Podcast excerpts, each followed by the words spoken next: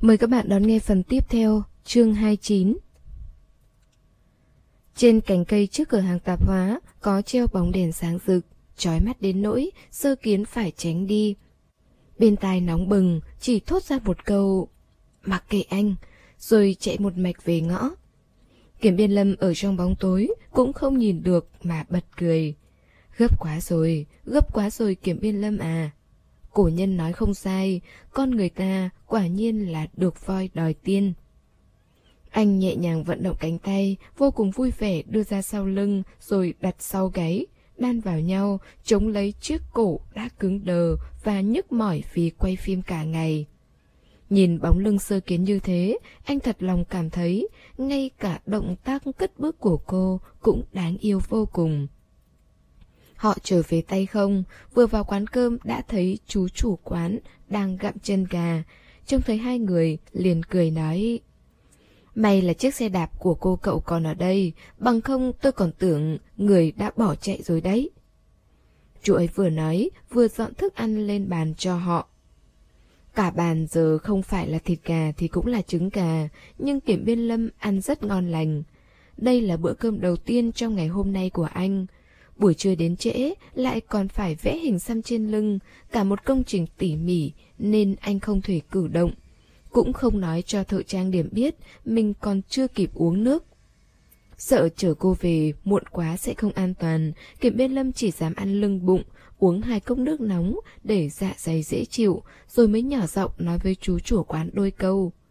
Chú ấy cười khì khì, cầm áo khoác đi ra ngoài. Không bao lâu sau đã trở lại và mang về thứ đồ mà Kiểm Biên Lâm cần mua. Sơ kiến liếc nhanh rồi sau đó không dám nhìn chú ấy nữa. Cô cố giả bộ chấn tĩnh, gắp miếng thịt gà cuối cùng cho vào miệng. Từ từ lựa xương rồi cúi đầu nhả ra. Dĩ nhiên, người khác không thể nào thấy được cô đã dẫm mạnh lên chân kiểm biên lâm dưới gầm bàn. Nhờ đôi ủng quân nhân cứng cáp ấy, chắc chắn anh không hề đau nhưng vẫn có cảm giác. Kiểm biên lâm nhướng mắt nhìn sơ kiến, cô lườm anh, nhưng bản thân lại đỏ mặt trước, nên vội quay đi nơi khác. Khi họ về đến quán chợ, đoàn làm phim cũng vừa mới ăn xong, nơi họ ở là quán chợ nhỏ, được đoàn làm phim bao trọn. Nói là quán chợ, nhưng chẳng khác gì khu nhà nông cả. Vì không có cả phòng ăn riêng, nên tất cả mọi người đều ăn cơm ở tầng 1, chỉ cần ghép mấy chiếc bàn tròn lại với nhau là được. Sơ kiến vào cửa không để ý, vướng phải mớ dây ngô và dây ớt khô đang treo ngoài cửa. Vốn định len lén đi vào, thì ngược lại tạo âm thanh quá lớn. Da mặt sơ kiến mỏng, bị phát hiện cũng đành ngại ngùng, lặng lẽ trở về phòng, đẩy cánh tay kiểm biên lâm rồi ngồi xuống bàn cùng anh với tạ bân. Ăn được gì ngon rồi hả? Đồng Phi cắn cắn chiếc đũa, Nỡ để bọn mình ngồi ở đây, Ăn mấy món đạm bạc vậy đây hả? Sơ kiến nhìn lướt qua chỗ cơm thừa canh cặn đã ăn gần xong trên bàn. Vẫn có thể nhìn ra được món ăn mặn và món rau kết hợp rất hợp lý. Huống chi, cô đã từng ăn trưa ở đây. Tay nghề của đầu bếp được đoàn làm phim thuê về rõ ràng rất khá. Ăn cái gì đâu quan trọng, Người đang yêu uống nước cũng no mà. Đúng không, Hiểu Vũ? Tạ Bân tí tởn trêu Hiểu Vũ lập tức đáp lời. Đúng đó anh. Mọi người cười ầm lên. Lúc nãy thừa lúc hai người không ở đây, Tạ Bân đã thể theo yêu cầu của quần chúng Mà kể sơ lược rằng Cô bạn gái ở bên cạnh kiểm biên lâm này Là mối tình đầu của anh. Hai người là Thanh Mai Trúc Mã, Sớm muộn gì cũng kết hôn, Nên cũng không cần phải giấu giếm nhân viên đoàn làm phim. Ba chữ mối tình đầu này thật khiến không ít người kinh ngạc bởi lẽ, những người ngồi đây đều đã lăn lộn trong giới nhiều năm. Nên chuyện tình yêu lạ đời nào mà chưa từng thấy qua chứ. Duy chỉ chưa từng thấy kiểu như kiểm biên lâm. Thế là mọi người bắt đầu nhao nhao nhớ lại những chi tiết từ lúc bấm máy đến nay. Càng nghĩ, càng dần dần tự đắm chìm trong hoài niệm. Mối tình đầu đại diện cho điều gì?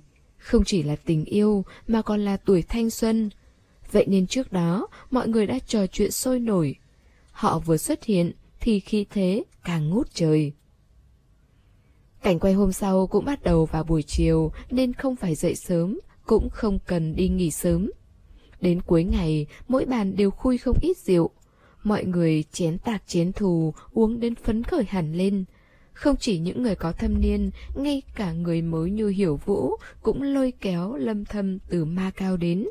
Tâm sự từ những lý do đưa đẩy mình vào nghề, đến cả những khó khăn và thăng trầm đáng nguyền rủa. Nào có nhiều vinh quang và hào nhoáng như vẻ bề ngoài. Bởi lẽ, cái nghề càng cần hội tụ nhiều tố chất thì càng thực tế đến tàn nhẫn. Ngoài cửa còn có hai người bật khóc thốt thít. Nhìn những người đang say khướt trong đại sảnh và ngoài cửa thổ lộ tâm tình với nhau, sơ kiến cũng nhớ đến rất nhiều chuyện phạt phãnh, thời niên thiếu của kiểm biên lâm. Hồi ấy vừa lên lớp 10, cô và một bạn học nữ gần đó cùng đạp xe về sau giờ tan học. Mới ra khỏi cổng trường, đã thấy kiểm biên lâm đẩy xe đi phía trước. Lốp xe đã dẹp lép.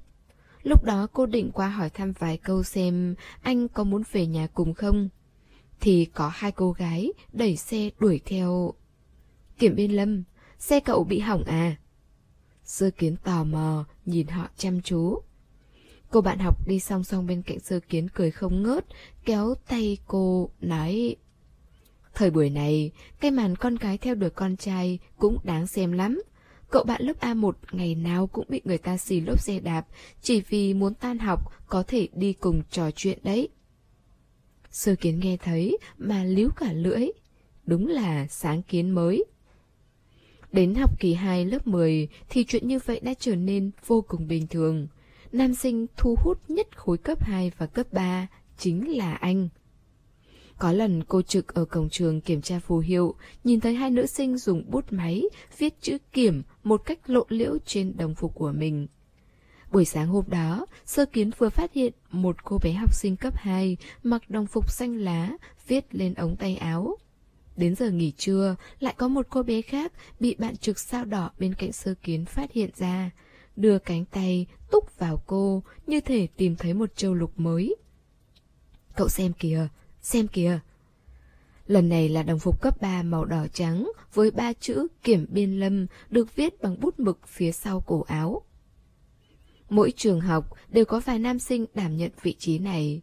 Điểm khác biệt chính là cuối cùng Kiểm Biên Lâm đã thật sự gia nhập giới giải trí, từ thần tượng sân trường trở thành thần tượng công chúng lúc anh mới nổi tiếng, có rất nhiều bạn học đăng bài lên diễn đàn và Weibo nói rằng Thời trung học, có vô số nữ sinh cố gắng theo đuổi anh, kéo theo bao nhiêu câu chuyện sinh động đầy màu sắc. Nhưng những người có thể khiến sơ kiến nhớ rõ tên thì rất ít. Cô còn nhớ một bạn học lớp A7 tên là Lư San San. Cô bạn ấy theo đuổi kiểm biên lâm bạo dạn nhất, dám ngồi trên bệ cửa sổ lớp học gọi to về phía lớp A1 và A2 vừa mới học xong tiết thể dục. Kiểm biên lâm, kiểm biên lâm, mình thích cậu.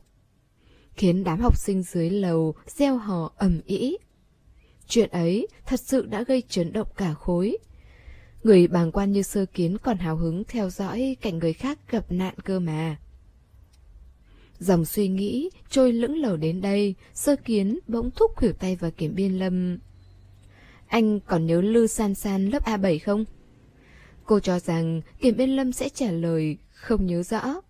Nhưng đáng tiếc, anh lại thực sự nghiêm túc ngẫm nghĩ hồi lâu rồi mới gật đầu. Sơ kiến lẩm bẩm. Trí nhớ tốt thật đấy. Kiểm biên lâm chợt nhận ra mình không nên nói thật. Chỉ nhớ là nữ thôi, chuyện khác thì không nhớ. Sơ kiến nhắc nhở anh. Chẳng phải cô ta còn theo đuổi đến tận nhà anh hay sao? Năm đó, Lư San San theo đuổi kiểm biên lâm về tận nhà đã sôi sục lan truyền khắp nơi. Thật ra, kiểm biên lâm vẫn còn nhớ rất rõ về cô bạn học này, không phải vì có điểm gì đặc biệt, mà chỉ đơn giản vì trí nhớ của anh rất tốt. Chuyện từ lúc 4 tuổi đến giờ hoàn toàn không quên chút nào. Ngày ấy, cô bạn này đi chung với ba, bốn bạn học nam đến nhà anh. Ba anh lôi kéo người ta, hỏi han đủ điều về sơ kiến ở trường học. Cuối cùng, còn lấy album ra cho họ xem, cười hì hì, coi sơ kiến như con gái mình. Mấy nam sinh thừa dịp ba anh đi rót nước, không ngừng nhốn nháo nói Thảo nào, Kiệm Biên Lâm không động lòng với ai, hóa ra người nhà đã trợn mặt gửi vàng từ lâu rồi. Anh không giải thích mà chỉ ngầm thừa nhận rằng anh thích sơ kiến. Từ bé đến lớn, con gái tỏ tình với anh không ít. Cô bạn Lư San San này là một kẻ khá phiền phức trong số đó. Anh từng lo lắng rằng việc lớp A7 rất gần A9 sẽ lan truyền thông tin quá mức khiến sơ kiến hiểu lầm. May mắn là sau đó anh càng lúc càng từ chối thẳng thừng hơn, khiến những người ra mặt dày đến cỡ nào cũng thấy khó mà rút lui. Kiểm Yên Lâm im lặng hồi lâu rồi hỏi Thật sự đã đến nhà anh hả? Không bị ba anh đánh đuổi sao? Sơ kiến ơ một tiếng Ba anh đánh đuổi người ta làm gì? Kiểm Biên Lâm nhíu mày Ba anh thích em Người khác đến không phải nên đánh đuổi đi hay sao? Sơ kiến bị anh trêu chọc Vui vẻ đến mức cứ xoay xoay chiếc nhẫn trên tay Đêm qua quá bối rối và bất ngờ, hôm nay lại vội vàng ăn cơm, nên cô chưa có thời gian ngắm kỹ chiếc nhẫn này. Bây giờ tháo ra xem xét kỹ lưỡng cô mới phát hiện bên trong có khắc chữ GNC. Hoàn toàn không cần liên tưởng cũng biết đây là tên hai người. Sơ kiến nhìn anh. Đọc ngược lại là họ tên đầy đủ của em đấy. Kiểm và Kiến, họ của anh chính là tên của cô. Con người vốn là vậy đấy.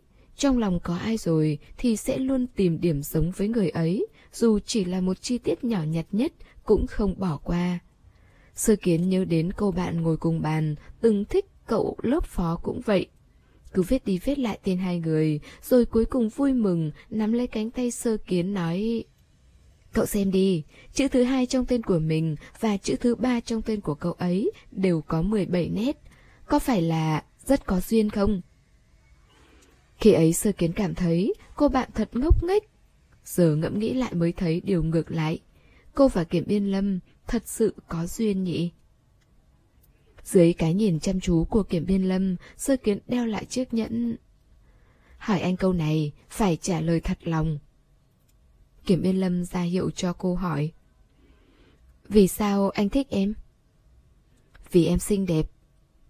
Không nghiêm túc chút nào, anh còn đẹp hơn cả em nữa mà. Thật đấy. Không kể đến những diễn viên nữ từng hợp tác với anh, trong số mấy cô gái thích anh hồi cấp 2, cấp 3, cũng có rất nhiều người đẹp đấy. Anh lại đáp...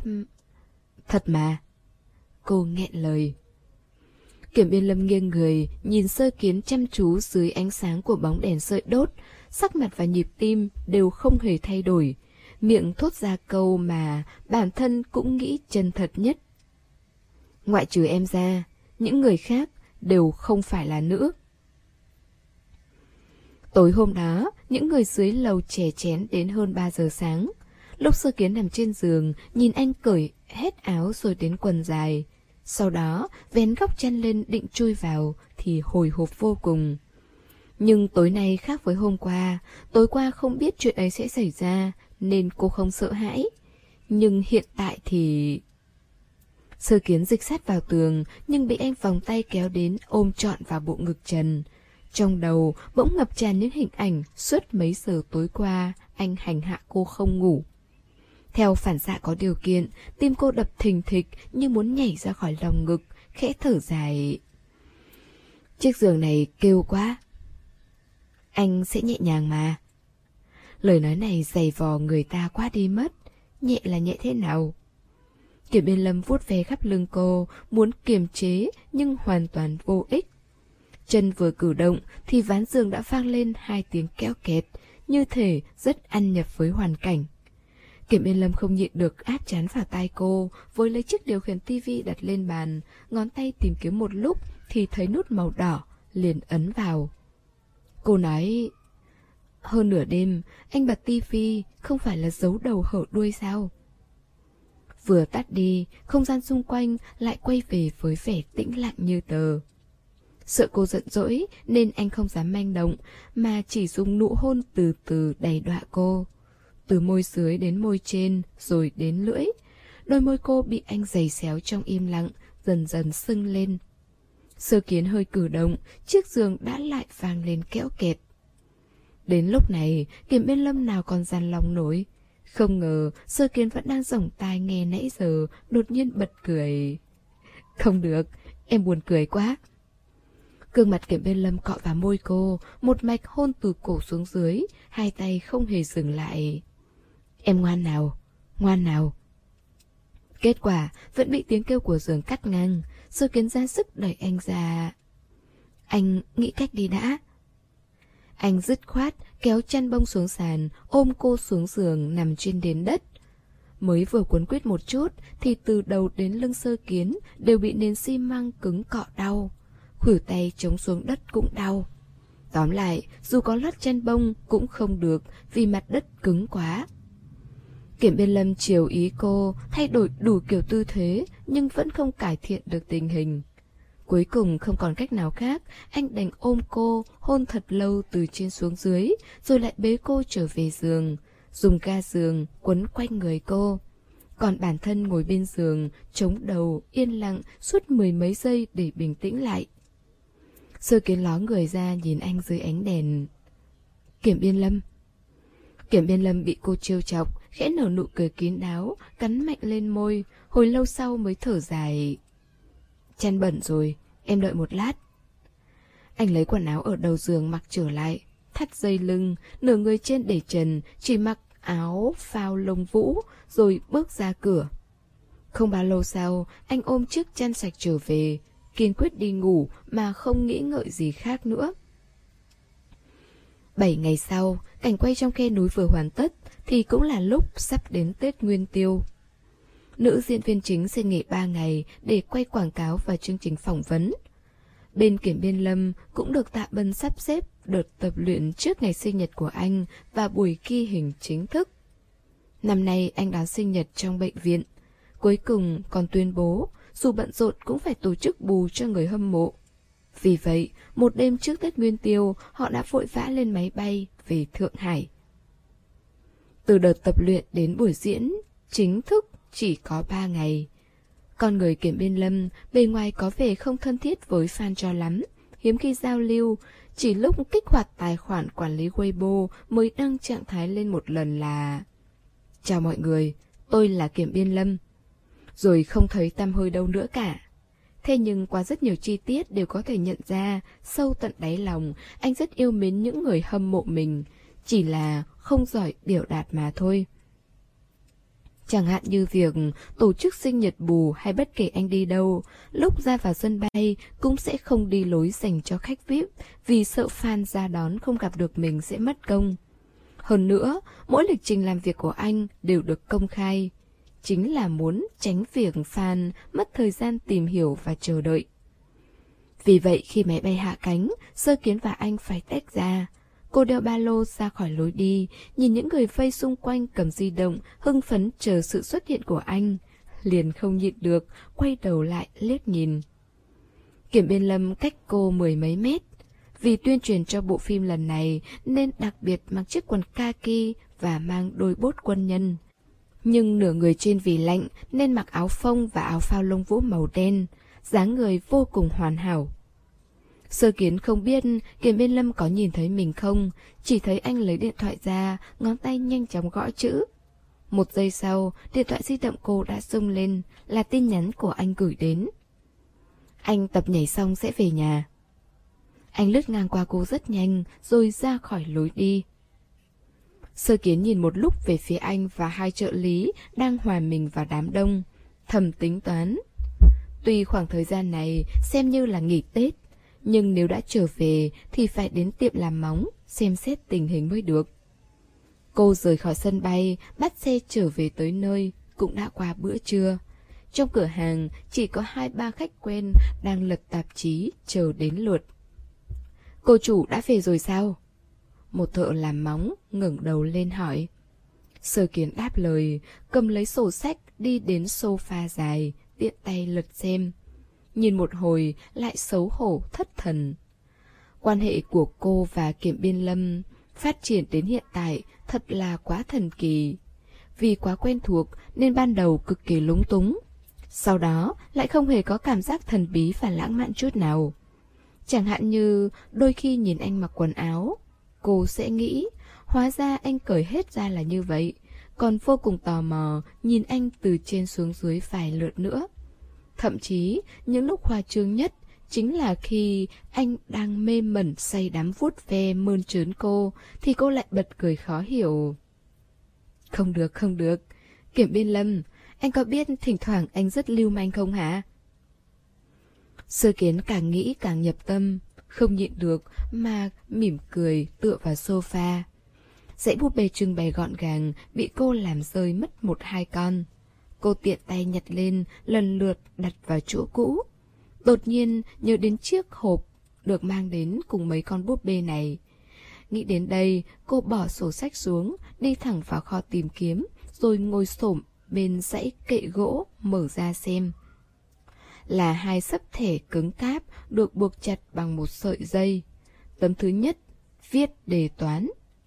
Đề bài viết bằng mực đen, còn đáp án viết bằng mực xanh. Nét viết lưu loát và rất đẹp. Chính là nét chữ của anh. Sơ kiến ngỡ ngàng mở ra, lật hai tờ xem thử thì phát hiện ra đây là đề bài hồi cấp 2. Lớp mấy nhỉ? Cô quên mất rồi. Cô tiếp tục mở hết tất cả, nào là đề thi môn toán, tiếng Anh và cả vật lý, hóa học, đủ các môn. Lại có cả đề thi của trường Tân Đông Phương, đề thi toán Olympic, đề thi vật lý. Ngoài ra còn một sấp thẻ học từ vựng được viết tay. Cô có ấn tượng sâu đậm với số thẻ này hơn mấy đề thi kia, vì chúng đều là những từ cô thường hay dùng sai. Từ bé sơ kiến đã vậy, trí nhớ không tốt, sai từ nào là cứ sai mãi, nhất là phần viết từ vựng thường có trong bài thi tiếng Anh, quả thật là cơn ác mộng trong cuộc đời cô. Trong đầu cô tựa như có một hố đen, một khi đã sai thì nhất định sẽ sai tiếp, dù học đến 7-8 lần vẫn không thuộc nổi. Chẳng hạn như từ medicine trên tấm thẻ đang cầm trên tay, thần xui quỷ khiến thế nào cô cứ viết thành medicine hoặc là medicine. Giáo viên dạy tiếng Anh hay ghét cay ghét đắng vấn đề này của cô. Đúng rồi, giáo viên tiếng Anh kia chính là chủ nhiệm lớp kiểm biên lâm mà. Là cô Lý mà họ đã gặp trong bệnh viện. Khi ấy, thái độ của cô Lý đối với cô thật sự là hận sao không rèn sắt không thành thép. Còn thường xuyên đột ngột nói với kiểm biên lâm vào giờ dạy lớp A1. Này cô nhóc sơ kiến đối diện nhà em, em hãy giúp em ấy học thuộc từ vựng đi. Sơ kiến lật hết sấp thể ra xem, nhận ra chúng đã cũ lắm rồi. Cô không biết anh đã viết kỳ nào, cũng không biết vì sao trước đây anh lại không đưa cho cô. Có lẽ bởi lần chia tay của hai người hồi cấp 2, hoặc là vì lần hôn trộm trên phà. Tóm lại, anh đã cất giữ nhiều năm như vậy, nhưng lại đưa cho cô vào dịp sinh nhật này. Sơ kiến có thể đoán được đại khái kiểm biên lâm vốn định mượn dịp này để nói với cô rằng Sơ kiến, anh thích em đã nhiều năm như vậy rồi. Sơ kiến, nể tình những năm qua có thể cho anh thử lại lần nữa hay không? Thế nhưng cô vốn không có ý định mở ra xem. Sơ kiến ngồi xổm trên mặt đất, lật qua lật lại những tấm thẻ ấy, hồn vía như thể đã bay lên tận trời xanh. Nửa giờ sau, cô cất kỹ tất cả các tấm thẻ, đặt chúng trở lại nơi bí mật nhất, rời khỏi kho, đẩy cửa đi ra, không để lại một câu nói nào. Một thợ làm móng đang làm việc, nhiều chuyện liếc nhìn ra ngoài cửa. Chắc là đang yêu. Về đến nhà, mẹ cô đang cầm gạt tàn thuốc theo sau trách mắng ba cô. Chất vấn ông rốt cuộc là hút thuốc hay là ăn thuốc lá mà chỉ một buổi sáng thôi đã có những bốn đầu lọc thế kia. Ba cô cứ thế già ngốc, rụt cổ cho cá ăn, thì thầm... Đấy là tôi thành thật để được khoan hồng còn gì. Nếu muốn gạt bà thì đã vứt vào nhà vệ sinh xối nước rồi. Kết quả kéo theo một cuộc tra hỏi nghiêm khắc hơn. Mẹ cô giày la việc hút thuốc cả buổi trưa, rồi chuyển sang truy hỏi. Rốt cuộc là bà cô đã vứt thuốc xuống buồn cầu bao nhiêu lần rồi.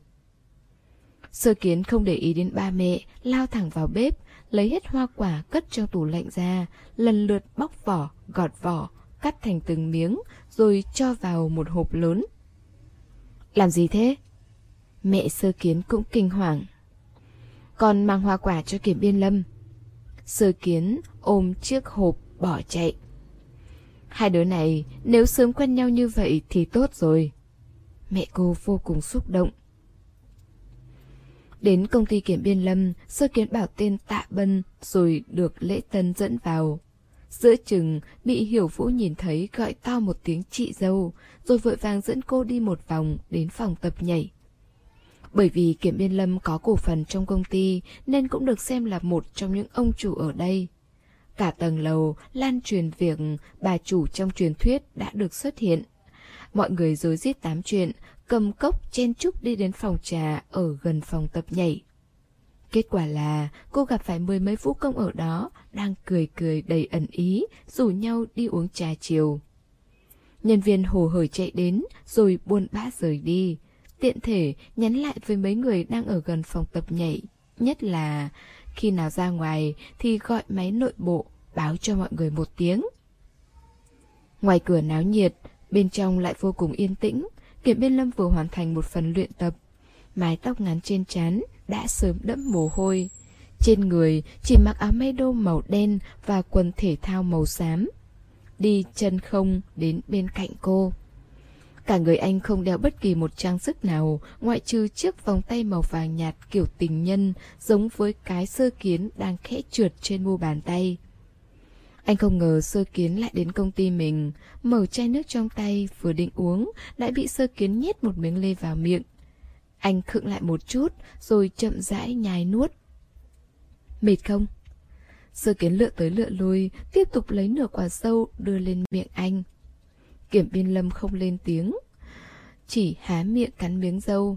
Sơ kiến ôm hộp quả lớn, ngẩng đầu lên nhìn anh ăn. Trước khi nhìn thấy những tấm thẻ kia, có một vấn đề đã khiến sơ kiến hoang mang từ rất lâu rồi. Rốt cuộc là Kiểm Biên Lâm bắt đầu thích cô từ khi nào? Hồi còn bé, anh đã từng cảm thấy cô rất phiền phức. Sau khi lên cấp 2, ngoại trừ lời đồn thổi kia, thật ra anh cũng chưa từng bày tỏ hay có bất kỳ cử chỉ thân mật nào. Mãi đến cái Tết thứ hai sau khi chia tay, anh mới hôn trộm cô trên phà. Sơ kiến cũng có phần hoàng sợ, nhưng sau đó thì... Không có sau đó nữa, vì anh cũng không làm gì đặc biệt. Cô còn tưởng rằng anh chỉ xúc động nhất thời mà thôi. Lên cấp 3, vì bắt đầu nhận ra giới tính khác biệt, nên sơ kiến có ý né tránh anh. Ngoại trừ lúc hai nhà tụ họp dùng cơm, họ không có bất cứ trao đổi nào khác cả. Những lời hai người cùng nói với nhau ít ỏi hơn nhiều so với những lời đồn đại cô nghe được về anh ở trường học. Mãi đến năm lớp 12, từ kinh tỏ tình không bao lâu thì anh đột nhiên phản ứng kịch liệt đến mức khiến cô sợ hãi. Làm sao Kiểm Biên Lâm bỗng nhiên trở nên như vậy? Nhưng khi nhìn thấy những tấm thẻ này, cô thầm nghĩ thật ra điều đó không hề bất ngờ chút nào. Chỉ là anh luôn im lặng, không bày tỏ mà thôi. Sơ kiến vẫn đang nghĩ đến tâm trạng của anh khi tặng cô món quà sinh nhật này. Nếu không xảy ra chuyện chú Kiểm, lại thêm bệnh tình của anh, thì hai người sẽ thế nào đây? Người không biết bày tỏ, thật sự vừa đang đáng hận, lại vừa đáng giận mà. Muốn ăn cái nào? Sơ kiến càng nghĩ, càng tức lườm anh. Kiểm biên lâm hơi khó hiểu. Gì cũng được mà. Cô cúi đầu, định chọn miếng vừa vừa đút cho anh.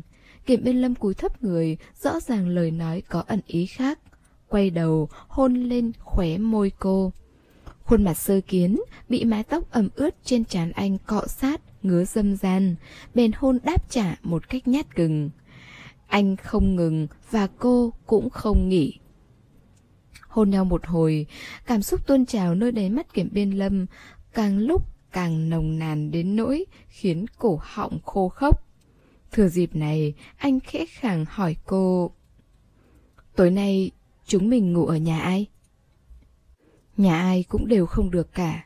Công khai cùng anh ở chung một phòng qua đêm, ngay trước mặt ba mẹ cô, hay trước mặt ba anh ư? Sơ kiến chỉ nghĩ thôi, đã thấy xấu hổ vô cùng rồi. Né tránh hành động còn muốn hôn tiếp của anh, cô nói... Chẳng phải anh rất bận hay sao Và lại ba mẹ em đều ở nhà Như vậy không tốt đâu Thật sự là không tốt chút nào Kiểm biên lâm cười xòa vuốt mái tóc ngắn của mình trên trán ra phía sau, khẽ thở dài. Tiếp tục tập luyện. Sau khi sơ kiến đi khỏi, anh và nhóm vũ công tập đến hơn 11 giờ. Tất cả đều mệt mỏi dã rời. Kiểm biên lâm mồ hôi đầm đìa, nằm ngửa trên sàn, kéo chiếc khăn lên che mặt, ngăn ánh đèn ngoài tầm mắt. Cơn đau nhức từ trong cơ bắp và những giọt mồ hôi chảy nhễ nhại khiến người ta nhanh chóng rơi vào dòng xoáy cảm xúc. Rất mệt, nhưng cũng rất thoải mái. Giờ khác này, trong đầu anh lần lượt lướt qua những hình ảnh vẫn luôn khắc ghi sâu đậm trong quá khứ. Đến ngay cả mùi hương trong căn phòng và cảm giác cháy bỏng dưới ánh nắng ngày ấy cũng rất rõ ràng. Kiểm biên lâm, kiểm biên lâm. Anh nghe thấy mà đau đầu, quay mặt nhìn về phía ngược sáng. Chiếc chăn bông ập đến, che đi khuôn mặt và nửa thân trên của anh. Sư kiến nhào đến, đè lên người anh, bàn tay nhỏ bé, đấm hai cú thật mạnh. Cũng không đợi anh đẩy ra, đã nhảy ngay xuống giường. Anh xấu lắm, dám mách mẹ em. Nói xong, cô liền bỏ chạy. Anh vén chăn bông lên, hoàn toàn không biết mình đã đắc tội gì với cô. Bữa cơm tối đó, anh nghe ba kể lại mới biết rằng kể từ khi sơ kiến hay tin mình phải vào lớp dự bị của trường tiểu học liền nhõng nhẽo đòi mặc váy đỏ. Ba mẹ không cho mua nên đã lấy tiền tiêu vặt dành dụm rất lâu đến cửa hàng mua vải. Vừa trở về, cô liền cắt tấm vải thành hai mảnh, theo trí tưởng tượng. Sau đó thành công trong việc làm hư chiếc máy may trong nhà, rồi lại vì sửa máy mà đá đổ hai bình nước, đẩy đổ cả giá xương rồng. Kết cục đơn giản là sơ kiến bị ăn một trận đòn. Khi ấy, kiểm biên lâm nghe ba kể vậy, mới sực nhớ đến buổi trưa, từng nghe thấy nhà hàng xóm có tiếng động khá lớn nên đi sang xem vài lần.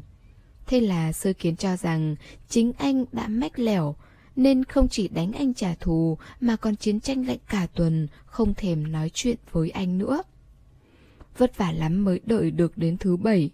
Ba mẹ sơ kiến không ở nhà, ba liền cho kiểm biên lâm tiền và bà anh dẫn sơ kiến đi ăn KFC. Hai người mới xem như có cơ hội giảng hòa. Kiểm biên lâm dõi mắt, tìm cô bé mặc váy đỏ rất lâu trong lối đi ở trung tâm. Cuối cùng cũng nhìn thấy, liền cố ý đi từ từ. Sơ kiến đang nhìn hao háu vào quầy trưng bày, thốt ra câu đầu tiên sau cuộc chiến tranh lạnh kéo dài. Anh nói xem, có phải là đẹp lắm không? Mẹ không cho em mua, nói màu mè quá. Anh đam... Em thấy đẹp thật à? Dĩ nhiên rồi. Anh yên lặng hồi lâu. Anh mua cho em. Thật sao? Như vậy không tốt lắm đâu. Xem như quà sinh nhật tháng sau đi. Cô vui vẻ, lập tức hớn hở đồng ý. Đúng nhỉ, sinh nhật anh năm ngoái, em còn tặng anh mô hình địa cầu nữa. Hôm ấy, khi anh lấy trước tiền mừng tuổi ra trả tiền, cô bán hàng tỏ ra thích thú vô cùng. Vì chưa từng thấy hai đứa trẻ chừng lớp 1 lớp 2 tự mình đi mua quần áo như vậy bao giờ. Thực sự rất lạ. Chiếc khăn phủ trên mặt bị kéo ra, một tia sáng chiếu vào mí mắt. Anh đưa mu bàn tay che lại mới khẽ mở mắt ra. Hiểu Vũ cười... Anh tạ bảo anh qua gặp một lát ạ. Kiểm biên lâm trở mình ngồi dậy với tâm trạng thư thái, ôm áo mặc vào, tiện tay lấy chiếc mũ lưỡi chai treo trên móc rồi đi ra khỏi phòng tập nhảy. Trong công ty còn có mấy cô gái đang chuẩn bị tiệc sinh nhật.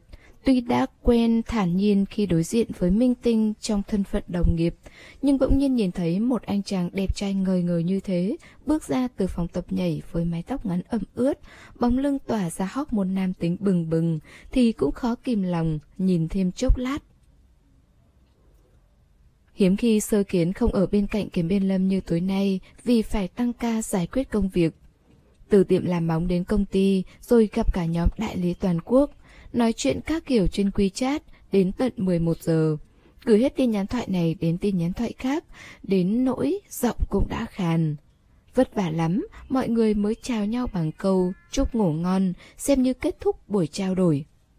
Nhưng ngay khi cô đi ra ngoài pha cốc nước ấm, trong mấy nhóm chat đột nhiên bùng nổ tin tức. ập vào mặt toàn là ảnh chụp màn hình Weibo, hình ảnh và những ảnh chụp từ khóa hot trên mạng xã hội. Trong ảnh chụp màn hình đều có chung một đề tài Kiểm Biên Lâm, Nguyễn Khê. Sơ kiến vừa nhìn thấy năm chữ này, trong lòng chợt sao động. Cô không thích dùng Weibo lắm, ngay cả Weibo của công ty đào tạo nghề làm móng cũng không phải do cô lập. Năm xưa, tuy cô từng đăng ký một tài khoản nhưng đã bị trộm mất. Lập lại thì đều là mớ tài khoản ảo vớ vẩn. Vì vậy cô không giống với những người cả ngày lẫn đêm đều lướt Weibo trong nhóm WeChat. Có thể cập nhật được đủ loại tin tức lá cải mới nhất. Có người đăng ảnh, cũng có người thảo luận, đều là giọng điệu sặc mùi soi mói đời tư của ngôi sao, chia sẻ những thông tin dò dỉ tìm kiếm được. Nguyên nhân gây ra việc này là do có người tiết lộ gần đây khi Kiểm Biên Lâm quay cám dỗ trí mạng luôn có một cô gái đi theo bên cạnh. Từ đó, công chúng lại bắt đầu đào bới scandal từ rất nhiều năm trước. Ngày đó, khi scandal của Kiểm Biên Lâm và Nguyễn Khê xuất hiện còn chưa có Weibo nên khá dễ ém nhẹm. Sau đó, công ty quản lý của Nguyễn Khê đã từng một lần tự tạo tin đồn tình cảm, lại bị Tạ Bân nhanh chóng dùng tiền ém đi. Thế nhưng Kiểm Biên Lâm của hiện tại vô cùng nổi tiếng, còn là lần đầu đóng phim truyền hình, lại gần đến dịp tổ chức tiệc sinh nhật nữa. Bao nhân tố thiên thời, địa lợi, nhân hòa như thế, nên việc tung ra scandal này không còn dễ kiểm soát như xưa. Đủ loại thông tin nhỏ nhặt đến từng chi tiết, cứ thế được đăng tải nhan nhản. Ngoài ảnh chụp chung của hai người trong cuộc thi ngày trước, còn có video clip hai người song ca trong cuộc thi, clip hai người chia ra trả lời phỏng vấn. Sức mạnh của cư dân mạng quả là vô hạn, ngay cả những lần hợp tác của Nguyễn Khê và Kiếm Biên Lâm trong 13 vòng tranh tài, thậm chí là vẻ mặt, ánh mắt của cô ta khi nhắc đến Kiểm Biên Lâm cũng đều được tổng hợp, không sót thứ gì. Có điều những thông tin này đều không căn cứ. Chứng cứ nặng ký nhất vẫn là loạt hình Kiểm Biên Lâm và Nguyễn Khê ở bên cạnh bể bơi lúc đêm khuya. Thậm chí còn có người tiết lộ lịch trình, nói Nguyễn Khê và Kiểm Biên Lâm gần đây cùng nhau xuất hiện ở Hoành Điếm. Nói hai người họ dùng cơm và qua đêm với nhau, cứ như sự thật đã rõ mười mươi vậy. Ban đầu sơ kiến còn nghiêm túc theo dõi, xem một hồi lại thấy phiền lòng khó chịu. Định vứt điện thoại đi, nhưng rồi lại như mắc chứng rối loạn ám ảnh cưỡng chế, cứ thế đăng nhập vào tài khoản Weibo của công ty để lục tìm thông tin xem sao. Thậm chí, cô còn tải về 6 tấm ảnh đêm khuya bên cạnh bể bơi, được chụp dưới góc độ mờ ám, rồi phóng to ra, muốn xem kỹ xem rốt cuộc là anh đã làm gì. Cô không chịu nổi, ôm chăn, bức bối cả buổi. Điện thoại di động ở trong chăn rung lên hồi lâu, cầm lên xem thì thấy là Đồng Phi gọi đến. Trong lòng đoán được đại khái cô ấy gọi đến để làm gì nên sơ kiến không bắt máy. Vì sợ Đồng Phi lại giở trò cuộc gọi liên hoàn giết người, sơ kiến thẳng thừng tắt máy. Vốn còn tưởng rằng chỉ là ghen tuông chút chút, ngủ một giấc sẽ êm xuôi. Nhưng hóa ra cô lại không sao ngủ được. Cả đêm dạ dày sôi trào bứt rứt, muốn gọi điện hỏi anh, nhưng lại cảm thấy như vậy là quá hẹp hòi. Ban đầu Kiểm Biên Lâm từng tức giận vì chuyện tư kinh, cô còn cảm thấy anh thật sự quá vô lý. Thế nhưng chuyện của anh và cô gái này cũng đã xưa lắm rồi, nếu cô còn truy hỏi, anh có hôn cô ta không, có từng ở với cô ta như với em không, thì thật quá mất mặt. Về chuyện hai người này ở Hoành Điếm đã xảy ra chuyện gì, đánh chết cô cũng không tin. Hôm ấy, Kiểm Biên Lâm vừa đến Hoành Điếm quay xong cảnh đêm, liền tranh thủ suốt đêm trở về Thượng Hải. Hơn nữa, anh và mình cứ quấn quýt lấy nhau như vậy, làm gì có thời gian dành cho người khác chứ? Suốt cả đêm sơ kiến cứ ôm chăn, đầu óc căng thẳng như chạy đua với tàu hỏa. Chằn chọc đến tận hừng sáng. 6 giờ sáng, phòng khách bắt đầu có tiếng động. Đây là thời gian thức dậy cố định của ba mẹ cô suốt bao năm qua. Mắt sơ kiến cay cay, đầu óc mụ mị, ý thức mơ hồ nhưng vẫn không ngủ được. Tiểu kiểm, giọng mẹ cô vang lên. Kiểm biên lâm ư? Sơ kiến cho rằng mình nghe nhầm. Thưa gì? Thật sự là giọng của kiểm biên lâm. Sơ kiến ngồi dậy, xuống giường. Vừa mở cửa phòng ngủ ra, cô đã nhìn thấy anh đứng trước mặt ba mẹ trong phòng khách. Giày dưới chân vẫn chưa kịp thay. Anh nghe thấy tiếng động, lập tức nhìn sang, đôi mắt u ám. Cảnh tượng này, cảm giác này giống như thời gian quay ngược trở về sáng sớm anh xuất cao đến mức đưa giấy xin phép. Cũng là 6 giờ, cũng đối mặt với ba mẹ cô như thế này. Còn cũng biết hai vợ chồng gì 6 giờ thức dậy nên đã tính trước thời gian gõ cửa sao? Mẹ cô cười xòa hỏi. Kiểm biên lâm cởi mũ, mái tóc rối bời bết vào chán, trong mắt anh chỉ có sơ kiến với sắc mặt tái nhợt vì cả đêm không ngủ. Gì?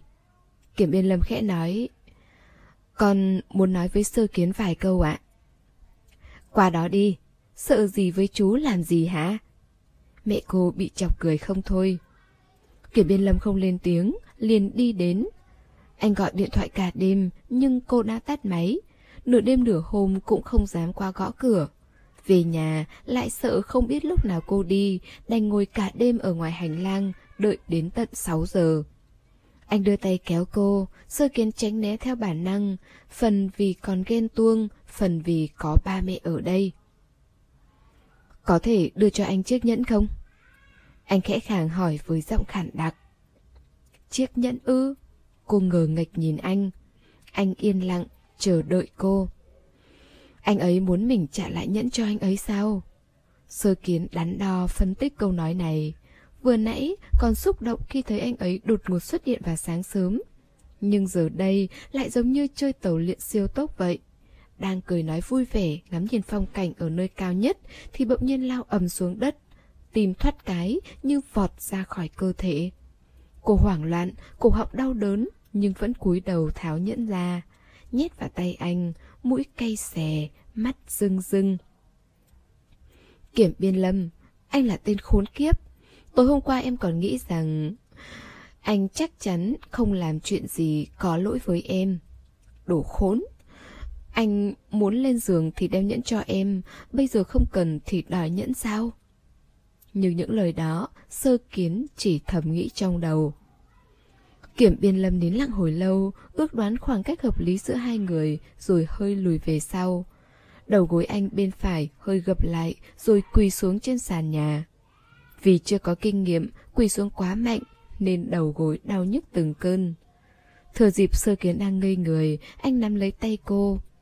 Thật ra thì đã căng thẳng đến nỗi lòng bàn tay đầm đìa mồ hôi từ lâu. Nói thì thầm... Sơ kiến, Toi rồi. Hồi hộp quá nên tất cả lời nói đã suy nghĩ suốt đêm ở cầu thang đều trở nên uổng phí cả. Phía sau là ba mẹ cô, Kiểm Biên Lâm hoàn toàn không thốt nên lời, chỉ có thể lần đến ngón áp út của cô rồi đeo chiếc nhẫn vào lần nữa. Ngón trỏ mơn trớn chiếc nhẫn và mấy ngón tay của cô hồi lâu. Kiểm Biên Lâm Sơ kiến khẽ gọi anh bằng giọng mũi. Ba mẹ em đều đang nhìn thấy. Anh ừ một tiếng, thật khẽ, đôi môi kề đến ngón tay cô. Hơi nóng phả ra, khiến cô muốn rụt tay lại. Đôi mắt vẫn còn ngân ngấn nước, khuôn mặt đỏ bừng, cũng không dám nhìn ba mẹ. Anh mau đứng dậy đi. Sơ kiến vừa mệt mỏi vừa ngờ nghịch như chơi trò tàu lượn siêu tốc liên tiếp vài vòng lại trông thấy ba mẹ cười rạng rỡ như sắp sửa được ôm cháu đến nơi thì càng cuộn bách hơn. Kết hôn thì kết hôn, anh quỳ làm gì chứ? Cô giàu dĩ hồi lâu mới thốt ra một câu Không phải đã nhận lời anh từ lâu rồi sao? Nói xong, cô liền bỏ lại anh, quay ngoắt trở về phòng. Kiểm biên lâm định đuổi theo, nhưng không dám, Mãi đến khi mẹ sơ kiến đưa mắt ra hiệu, anh mới dám đẩy cửa đi vào. Bà sơ kiến vui mừng đi theo, liền bị mẹ cô kéo lại. Hai đứa chắc đang cãi nhau rồi, nếu không thì tiểu kiểm cũng không phải gõ cửa đến đây cầu hôn lúc mới sáng sớm. Lại còn quỳ xuống đất ngay trước mặt người lớn nữa chứ. Ba cô trượt bừng tỉnh. Cái thằng tiểu kiểm này không đơn giản, Thật sự không đơn giản, đúng là một đứa bé có chủ kiến. Đi thôi, tôi với ông đi tập thể dục buổi sáng, tập xong thì đi ăn điểm tâm. Ăn xong rồi, đi dạo trung tâm thương mại. Mẹ sơ kiến lấy khăn choàng bằng vải bông cuốn vào người rồi đẩy ba cô ra cửa. Lúc phòng khách yên tĩnh trở lại thì trong phòng ngủ đã sớm long trời lở đất. Cách lớp cửa, sơ kiến không ngừng xô đẩy kiểm biên lâm, nén giọng lên án anh. Sao anh lại đáng ghét như vậy, còn ép cưới nữa? Kiểm biên lâm khom lưng, vòng hai tay qua chân cô, ôm cô lên giường. Ba mẹ em đang ở ngoài đấy. Sư kiến luống cuống tay chân đẩy anh ra, nhưng lại bị anh nắm lấy cổ tay đưa lên đỉnh đầu rồi giữ chặt trên gối. Ngay lúc này, tiếng cửa nhà đóng sập lại vang lên, rõ ràng nói cho họ biết rằng trong nhà đã không còn ai nữa. Môi anh mơn trớn môi cô. Sau này, đừng tắt điện thoại nữa. Hơi thở nóng phả lên môi. Sơ kiến khẽ giọng giải thích. Tại Đồng Phi cứ gọi em suốt, em không muốn nghe, nên mới tắt điện thoại. Em cũng đâu biết anh gọi cho em chứ. Xảy ra chuyện như vậy, làm sao anh có thể không liên lạc với cô? Cả đêm ngồi giữa cầu thang không làm gì, chỉ suy nghĩ đến việc nếu cô thật sự tức giận thì phải làm thế nào đây? Xưa này, anh vốn không biết cách dỗ dành cô. Hồi bé không suy nghĩ sâu xa, chỉ nghĩ đơn giản rằng cứ chiều theo cô là được. Sau đó, từ thích đến yêu cô thì hoàn toàn bế tắc. Kiểm biên lâm thấy cổ họng khô rát. Im lặng hôn cô từng chút, từng chút một, lần tìm khắp cổ rồi đến ngực. Cuối cùng rủ rỉ vào tai cô những lời đầy cám dỗ. Bị anh đùa đến đỏ bừng rồi này. Ban đầu anh không có ý định gì cả, sau đó thì hoàn toàn mất khống chế. Đây là lần đầu tiên anh chạm vào giường sơ kiến. Địa điểm quá mức đặc biệt, vương vấn trong chăn, thấm đẫm vào gối đều là mùi hương của cô. Thế nên khó tránh khỏi không kìm lòng được, muốn cật lực giày vò cô hơn. Cứ từng nhịp từng hồi như thế, từ khi trời hừng sáng, dây dưa đến tận trưa.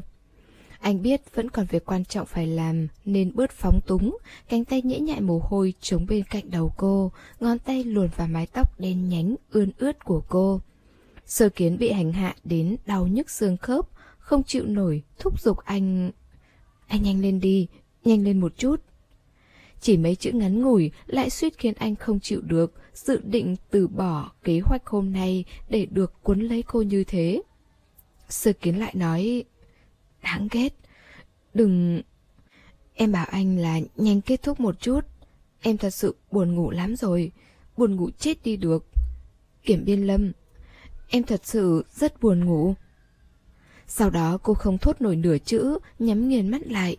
Lúc sắp mơ màng thiếp đi thì bỗng giật mình, lại cố gượng mở mắt nhìn anh. Mấy tấm hình kia em không thấy rõ lắm. Anh có từng hôn người ta không vậy? Tay còn không cho cô ta sờ đến nữa kìa. Sơ kiến nghe thấy thế, rất vui mừng, ngủ ngay.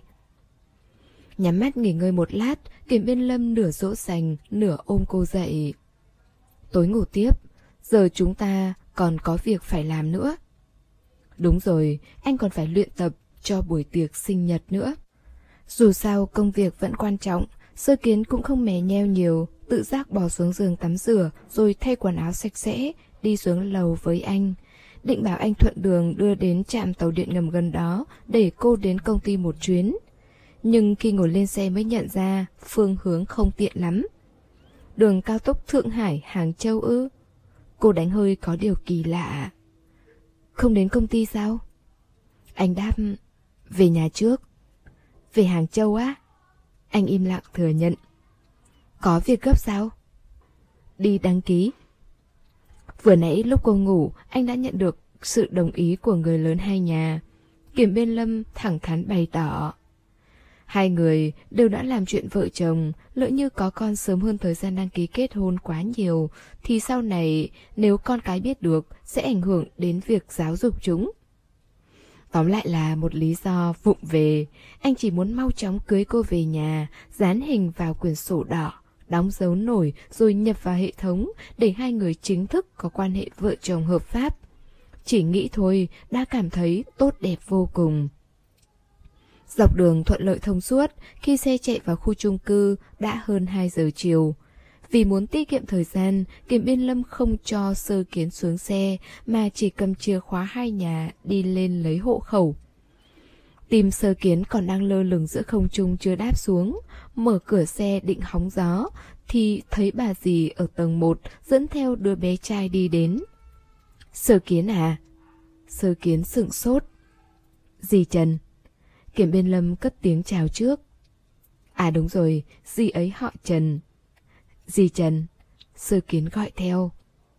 Từ bé, Kiểm Biên Lâm đã gặp qua ai thì sẽ không quên, không giống như sơ kiến, khả năng nhận diện và nhớ mặt người khác kém vô cùng. Láng giềng hàng xóm gặp rất nhiều lần cũng không biết nên gọi là chú hay là bác, càng không biết được mấy gì, mấy thím, họ gì. Vì thế, cô có một biện pháp, đó là mỗi lần đến nhà người khác chúc Tết đều đi theo sau Kiểm Biên Lâm. Anh gọi một câu dì Trần, bác Đỗ thì cô sẽ gọi theo. Tuyệt đối không nhầm lẫn. Rời khỏi Hàng Châu lâu như vậy, không ngờ anh vẫn nhớ rõ hàng xóm cũ đến thế. Dì Trần cười quan sát hai người. Hai đứa về cùng nhau à? Trước đó dì có gặp ba cháu, còn nói là đến Thượng Hải ăn Tết đúng không? Sao hai đứa lại quay về? Có chuyện cần làm à? Trái lại, Kiểm Biên Lâm rất thẳng thắn. Cháu về để đăng ký kết hôn ạ. Không gian bỗng yên tĩnh lạ thường, dì Trần nghẹn lời hồi lâu mới cảm thấy vui mừng. Hai cháu kết hôn hả? Bình thường trêu chọc vẫn chỉ là trêu chọc, nhưng kể từ khi Kiểm Biên Lâm trở thành người nổi tiếng thì họ đều cảm thấy nếu muốn, hẳn anh sẽ cưới một... Tóm lại là cưới một người nổi tiếng chứ không thể nào là cô nàng thanh mai trúc mã sơ kiến được. Một câu nói đã thành công thu hút sự chú ý của mọi người trong khu. Ai nấy đều lộ rõ đủ mọi cảm xúc, từ kinh ngạc đến phấn khởi. Sớm biết hai đứa sẽ kết hôn mà. Ôi chào, vậy là hai nhà bọn cháu sẽ thân thiết hơn rồi. Chuẩn bị khi nào đã tiệc cưới thế? Không thể không về Hàng Châu tổ chức đâu nhé. Tiểu kiếm không phải là ngôi sao ư, sẽ mở cái gì đấy? À đúng rồi, mở họp báo đúng không? Kiểm biên lâm hoàn toàn không bộc lộ cảm xúc, chỉ nói sợ đến trễ nên không dám trì hoãn, rồi bảo sơ kiến lên xe. Còn bản thân thì ở ngoài xe, bị hàng xóm truy hỏi thêm vài câu, liền vội vàng xin phép đi trước. Mở chương trình dẫn đường, anh lái xe đến thẳng cổng lớn của cục dân chính, mới tắt máy. Anh tháo dây an toàn ra, nghiêng người vòng qua eo sơ kiến, tháo dây giúp, rồi sơ tay lên vuốt về chán cô, khẽ nói... Vào kết hôn thôi. Anh không sợ bị người ta chụp được à? Chụp được thì chụp chứ sao? Thì sẽ bị người ta đăng lên mạng, anh lại bị liệt vào danh sách từ khóa được tìm kiếm nhiều nhất đấy. Tạ Bân biết không, anh đã bàn bạc với anh ấy chưa? Anh ấy biết rồi. Xem ra anh đã thật sự chuẩn bị xong xuôi hết cả.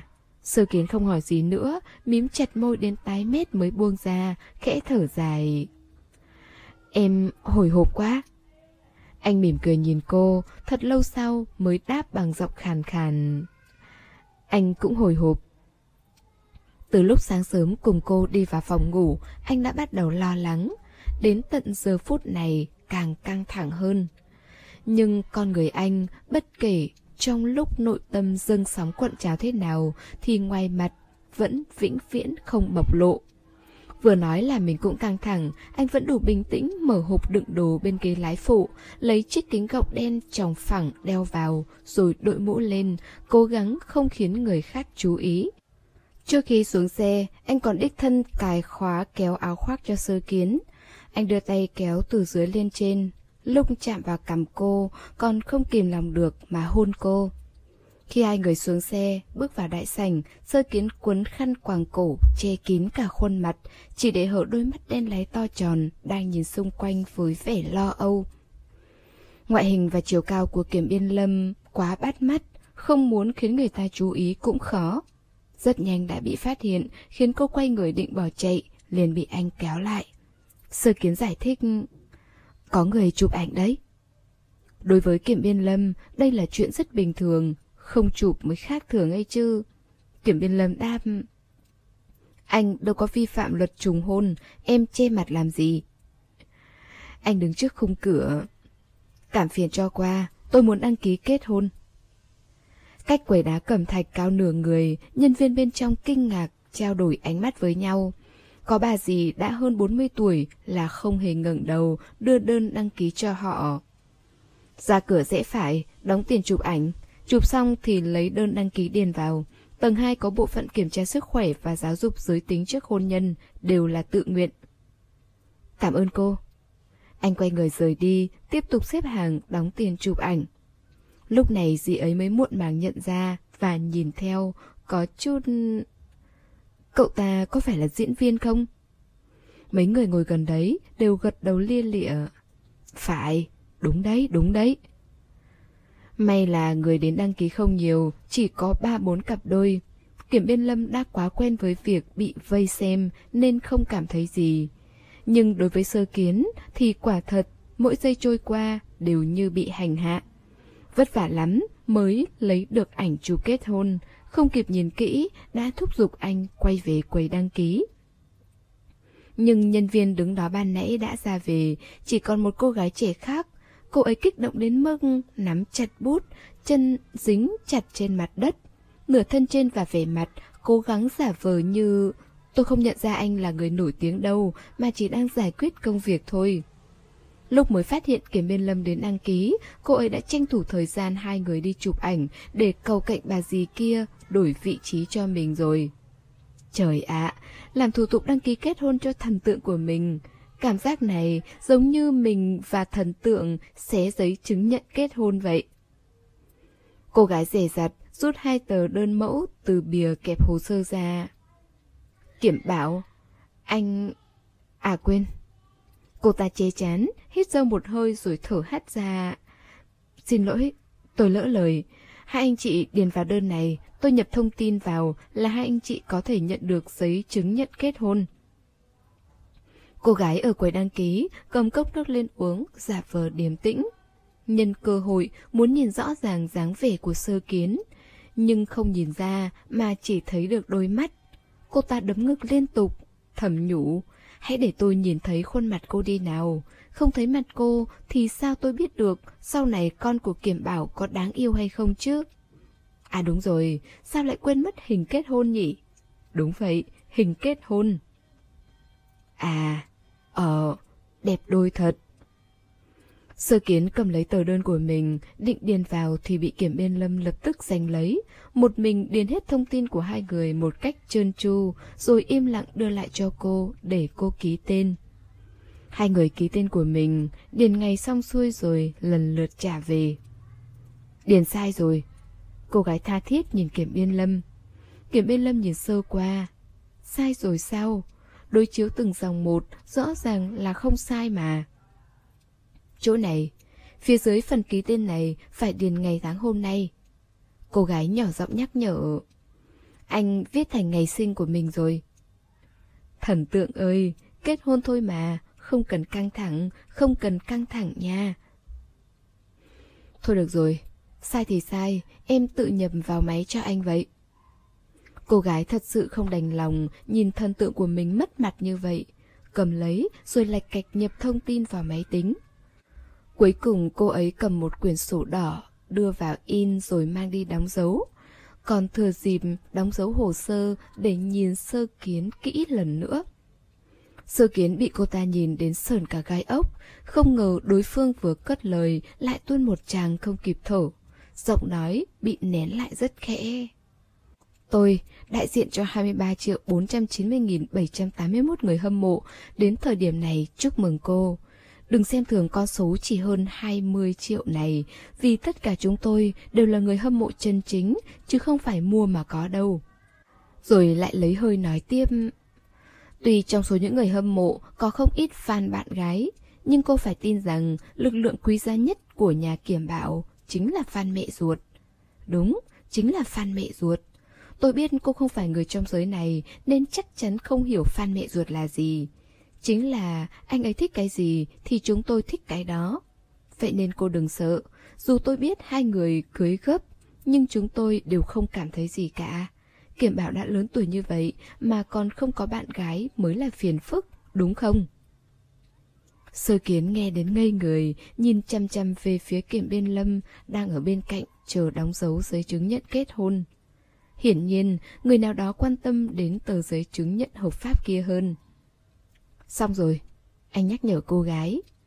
À, xong rồi, xong rồi. Cô gái rút ra, đưa cái khác vào tiếp tục đóng dấu. Sau đó lại quay về phía sơ kiến, ngập ngừng hồi lâu, cuối cùng vẫn không yên lòng mà khẽ rộng hơn nữa. Lần này, lời nói gần như rủ rỉ, chỉ để mình sơ kiến nghe thấy. Anh ấy tập nhảy bị thương nên eo vận động không được linh hoạt lắm, không thể ăn cay vì bị dị ứng, thích mấy thú cưng nhỏ, đặc biệt là chó. Nghe nói trong nhà có một chú chó rất già, gia đình đơn thân sống cùng với cha. Năm đó tuy thắng được giải vô địch, nhưng thị trường đĩa nhạc thời điểm ấy không mấy khởi sắc. May có người quản lý tính mắt nhận ra tài năng, nên cô nhất định không thể đắc tội với quản lý của anh ấy. Mấy người khác thì không đến nỗi. Nói xong cô ta liền thở hắt ra, lời muốn nói rất nhiều, nhưng nghìn câu vạn chữ chỉ hóa thành một câu nói sau cùng. Tân hôn vui vẻ. Sau khi đóng dấu nổi vào, giấy chứng nhận được đẩy ra, mấy cô gái dõi theo kiểm biên lâm và sơ kiến rời khỏi, đôi mắt đỏ hoe. Bảo bảo nhà mình cuối cùng cũng lấy vợ rồi, nhưng sao cô dâu không phải là mình cơ chứ? Lung kiểm biên lâm dẫn cô rời đi, ngoài cổng đã tụ tập không ít học sinh, đang đúng vào dịp nghỉ đông, cũng không biết là do nhân viên trong cục dân chính hay mấy cặp đôi đăng ký kia tung lên mạng mà tin tức bỗng chốc bùng nổ. Có vài học sinh gần đấy biết được chỗ này, bên tức tối chạy đến. Kiểm biên lâm lên xe, sơ kiến vừa ngồi vững, anh đã tiện tay cởi áo khoác che mặt cô lại rồi dẫm chân gà chạy đi. Khi xe dừng lại, sơ kiến mới dám kéo áo khoác ra. Trong tầm mắt cô, Kiểm Biên Lâm đang cầm hai cuốn sổ màu đỏ trong tay. Rõ ràng cả hai đều có nội dung giống nhau, nhưng anh vẫn xem kỹ càng lần nữa. Lên nhà trước đi. Sơ kiến vẫn không dám đọc lại hai tờ giấy đó. Thế là họ đã kết hôn rồi sao? Kiểm Biên Lâm khẽ ngước đôi mắt với ánh nhìn thâm tình và dịu dàng quá đỗi, đắm đuối ngắm khuôn mặt cô. Sơ kiến đẩy cửa xe xuống. Đi đến tầng 3, Kiểm bên Lâm mới xài bước đuổi theo. Thừa dịp trong hành lang không có ai, anh đưa một tay vòng qua dưới cánh tay cô, một tay kia ôm chân rồi nhấc bổng cô lên để rút ngắn bước chân chạy lên tầng 4. Tìm khóa rồi mở cửa sắt ra. Chú chó đã tạm thời được gửi đến cửa hàng thú cưng chăm sóc, trong nhà yên lặng như tờ. Kiểm biên lâm ôm cô tới phòng mình, may là ba anh luôn mong đợi anh sẽ trở về nên thường xuyên thay chăn đệm mới, miễn cưỡng có thể nằm xuống, nhắm mắt nghỉ ngơi một lát. Anh cởi giày cho hai người, bế cô lên giường, khuôn mặt dán sát vào làn da sau cổ sơ kiến. Điều chỉnh tư thế thoải mái, rồi nhắm nghiền mắt lại. Buồn ngủ và mệt mỏi, nhưng cuối cùng đã hoàn thành được chuyện quan trọng nhất cuộc đời. Bên ngoài sóng lớn tung trời, trên mạng có náo loạn thế nào cũng không liên quan đến anh.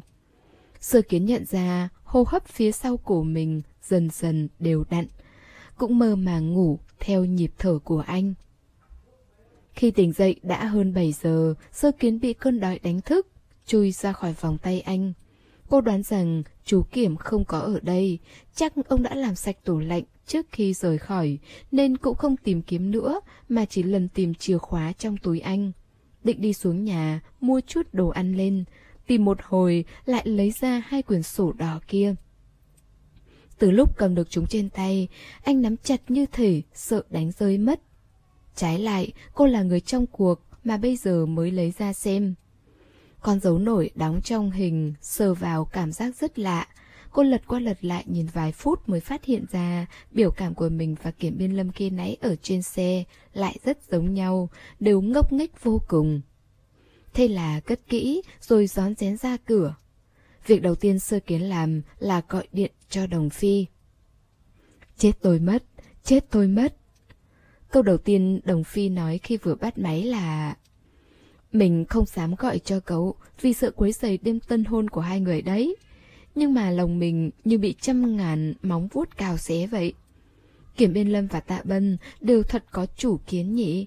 Cứ thế kết hôn rồi công khai luôn sao? Như vậy khác nào tát vào mặt người quản lý to mồm của Nguyễn Khê. Chắc giờ đã tức tốc gọi 120 để đi truyền dịch rồi. Hành lang tối đen, cô dẫm chân để đèn sáng lên. Tim đập như muốn nhảy ra ngoài, không sao chấn an lại được. Hả? Công khai cái gì cơ? Kiểm Biên Lâm như người không hề biết chuyện gì, ngủ mê mệt cả buổi chiều. Cô còn phải đợi anh tỉnh ngủ mới hỏi xem phải làm sao bây giờ. Dù gì họ cũng đã bị chụp ảnh. Động thái này thật sự đã gây xôn xao quá mức rồi. Cậu không biết à? Khỉ thật, Kiểm Biên Lâm nhà cậu hoàn toàn không hiểu hai chữ lãng mạn là gì sao. Tin tức long trời lở đất như vậy đã công bố ra rồi mà anh ấy còn chưa thổi phòng nói với cậu hả? Cậu chờ đấy, đừng cúp máy nhé, mở WeChat nhận tin đi. Đồng Phi gửi cho cô hai tấm ảnh chụp màn hình là studio và công ty của Kiểm Biên Lâm, đồng thời công bố tin tức với nội dung giống nhau. Mỗi một tấm hình kèm theo một câu nói ngắn gọn. Hình đã cũ kỹ, đó là tấm ảnh chụp chung đầu tiên nhân dịp sinh nhật 6 tuổi của Kiểm Biên Lâm. Khi đó, mẹ Sơ Kiến đã dẫn cô và anh đến cửa hàng chụp lại làm kỷ niệm. Sơ Kiến cười đến mức mặt đỏ như quả táo, nhoài người trên lưng Kiểm Biên Lâm. Kiểm Biên Lâm cõng cô với vẻ mặt không hề cam tâm tình nguyện. Hai người đều không nhìn vào ống kính, như thể đang ở trong thế giới của riêng mình, hoàn toàn quên mất thợ chụp ảnh đang dơ máy. Lời chú thích đính kèm là Kiểm Biên Lâm và bà xã đã quen biết nhau từ bé, hôm nay kết hôn, trở thành vợ chồng hợp pháp, tân hôn vui vẻ. Sao anh lại lục ra tấm hình này chứ? Lòng bàn tay của sơ kiến dâm gian, mang nhĩ đều ù đi vì tiếng nhịp tim đập kịch liệt. Đưa tay, cố gắng phóng to hình ảnh hết cỡ. Nhìn thế nào, cô cũng thấy hồi đó mình quá xấu. Cô thay răng sớm, nên trong tấm hình này còn thiếu mất chiếc răng cửa. Tóm lại là xấu khủng khiếp. Cô loáng thoáng nghe thấy giọng của Đồng Phi mới phát hiện ra mình chưa ngắt máy, bên cầm điện thoại lên nghe tiếp. Đồng Phi vẫn đang nói không ngớt. Dù sao, tóm lại coi như cậu may mắn. Trong mấy ngôi sao nam trẻ hiện nay, chỉ có fan nhà kiểm biên lâm là bảo vệ anh ấy nhất thôi. Mấy tài khoản VIP trong số fan của anh ấy rất ngầu, năng lực kiểm soát tình hình bậc nhất. Từ khóa hot đều là tân hôn vui vẻ. Toàn bộ, bình luận đều là lời chúc mừng. Cậu chuẩn bị chịu cảnh lên danh sách tìm kiếm hot mấy hôm đi. Lúc trước tin tức anh ấy có bạn gái còn chưa lan truyền, thoát cái đăng tin kết hôn. Mình đoán mấy fan VIP nhà anh ấy đang cố gắng điều khiến khiển hướng đi của đề tài này trong lúc lòng còn dỉ máu rồi. Sơ kiến men theo hành lang đi xuống lầu, mấy lần suýt trượt chân té ngã. Nghe đồng phi sôi nổi nói xong, suốt quãng đường gặp được hàng xóm, cô đều thấy họ chào hỏi, cười tít mắt, nhìn cô nói chuyện điện thoại với ánh mắt như đang gặp một cô dâu, khiến sơ kiến không dám đi xa, mà chỉ đến một cửa hàng nhỏ gần đó, mua hai hộp cơm rang và mì xào mang về. Vào cửa, Kiểm Biên Lâm vẫn còn đang ngủ, sơ kiến đặt đồ ăn trong phòng khách rồi đi vào, cúi xuống vỗ về gọi anh tỉnh dậy. Ăn cơm thôi, cả ngày anh không ăn gì rồi, không đói bụng à. Hồng bị ôm chặt, anh đưa tay bắt lấy eo cô. Trước mắt cô bỗng quay cuồng, rồi bất ngờ bị kéo vào chăn bông, nằm dưới người anh. Vừa rồi anh không nhìn thấy em, còn tưởng rằng chuyện kết hôn chỉ là nằm mơ thôi. Nằm mơ gì nữa chứ, nhân dân cả nước đều biết cả rồi kia kìa. Sơ kiến lẩm bẩm. Sao anh không chọn tấm hình nào đẹp một chút? Tấm hình lúc sinh nhật 8 tuổi của em chẳng phải trông đẹp hơn sao?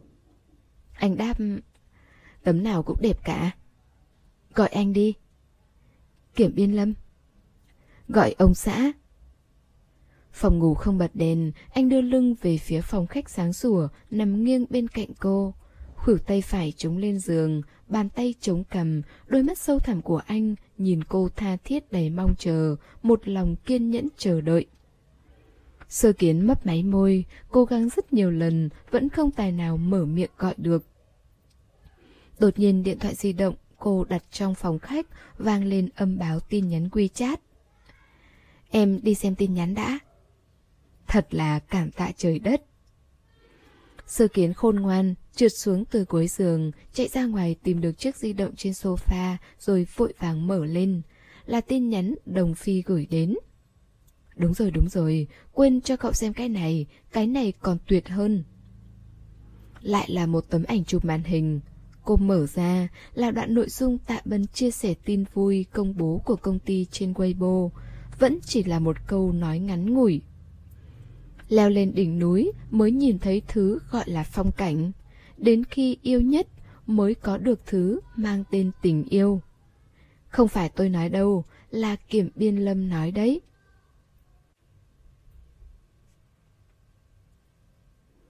Các bạn thân mến, chúng ta vừa đón nghe phần tiếp theo của bộ truyện Mandarin của tôi của tác giả Mạc Bảo Phi Bảo. À, các bạn thân mến, chỉ còn một phần nữa thôi là chúng ta sẽ kết thúc bộ truyện này. À, một lần nữa thì xin cảm ơn tất cả các bạn đã luôn dõi theo và ủng hộ kênh. Hẹn gặp lại các bạn ở phần cuối của bộ truyện này. Còn bây giờ thì xin chào và hẹn gặp lại các bạn.